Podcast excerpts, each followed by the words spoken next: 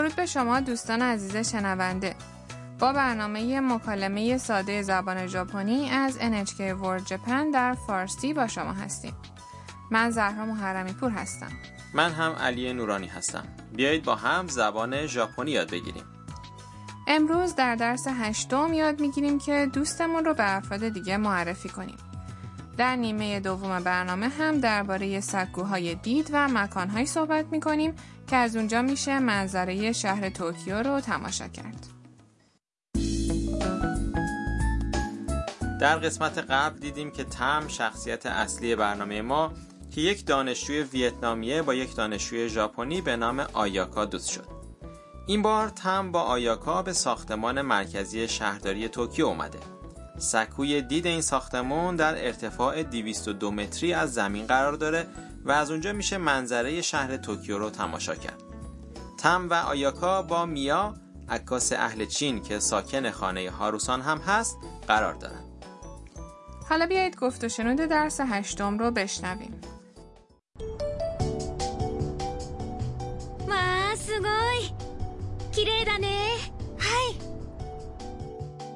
あタム遅れてごめんなさい友達の彩香さんです こんにちはミーヤですああミーヤさん写真を撮ってるんでしょすごいな私も撮ってくださいねはい حالا جمله به جمله جلو میریم. آیاکا در حالی که منظره شهر رو نگاه میکنه میگه まあすごい綺麗だね اوه فوقالعاده است. زیباست. تم با او موافقت میکنه و میگه はい بله.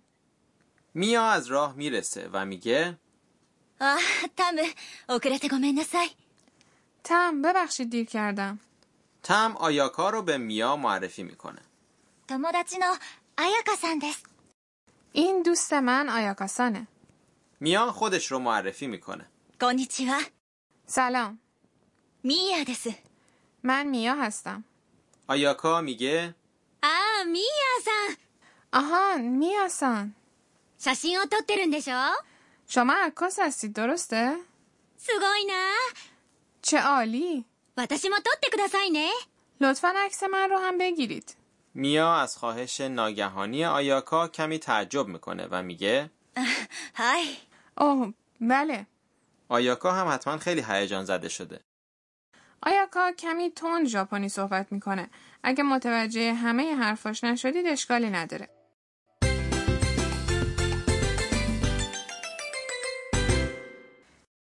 عبارت کلیدی امروز هست این دوست من آیاکاسان است. اگر این عبارت رو به خاطر بسپارید می‌تونید دوستان و آشنایانتون رو به افراد دیگه معرفی کنید. بیاید معنی این جمله رو با هم مرور کنیم. توموداچی یعنی دوست. نو که بعد از توموداچی اومده یک اسم رو به یک اسم دیگه متصل می‌کنه. آیاکا یک اسم. سان عنوان احترام آمیزیه که بعد از اسم افراد به کار میره. با قرار دادن دس در انتهای جمله جمله ما تکمیل میشه. رسیدیم به نکته امروز. وقتی می‌خوایم کسی رو معرفی کنیم اول نسبت اون فرد با خودمون رو میگیم. مثل دوست یا 友達 بعد نو رو به اون اضافه می‌کنیم و بعدش اسم اون فرد رو میگیم. پس دوست من آیاکاسان میشه توموداچی نو آیاکاسان دقیقا. اگر فقط بگید آیاکا کمی بیادبانه به گوش می‌رسه. پس حتما سان رو به اسم اضافه کنید و فراموش نکنید که در انتهای جمله دس رو قرار بدید. به نظر میاد که این جمله فائل نداره. درسته. اما چون آیاکا کنار تم ایستاده مشخصه که تم داره راجع به او صحبت می‌کنه. برای همین فاعل جمله یعنی این فرد حذف شده. حالا گوش بدید و تکرار کنید. آیاکا سان دس نو آیاکا سان دس. سخت که نبود.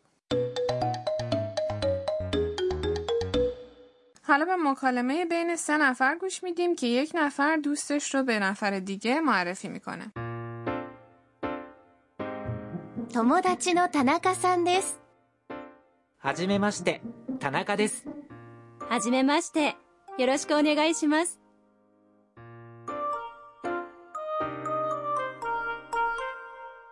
بیایید معنی مکالمه رو با هم مرور کنیم. 友達の田中さんです。 این دوست من تاناکا-سانه. مشته تاناکا دس. خوشوقتم، تاناکا هستم. تاناکاسان به خانومی که تازه با او آشنا شده سلام می‌کنه. هاجیمماشته. عبارتیه که به کسی که اولین بار اون رو می‌بینیم میگیم. یادتون هست؟ هاجیمماشته. یوروشیکو اونگایشیماس. از آشنایی با شما خوشوقتم. این جمله رو هم خانومی که تازه با تاناکاسان آشنا شده میگه. تاناکاسان وقتی میخواست خودش رو معرفی کنه گفت 田中です。 و سان رو به اسم خودش اضافه نکرد درسته. دقت کنید که سان رو برای اسم خودمون به کار نمیبریم. حالا گوش بدید و تکرار کنید 田中さんです。友達の田中さんです。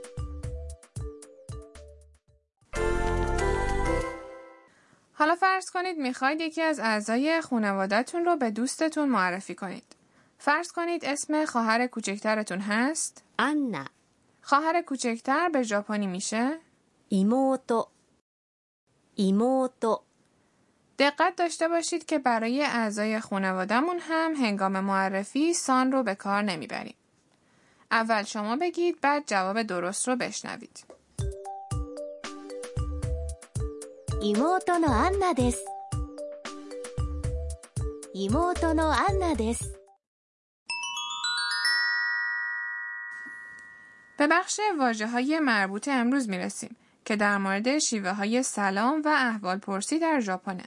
در گفت و شنود امروز شنیدیم که میا گفت کنیچیوا こんにちは。 یعنی سلام. کلمه ایه که در طول روز استفاده میشه و تا حدودی معدبان است. یعنی اون رو به دوستمون نمیگیم.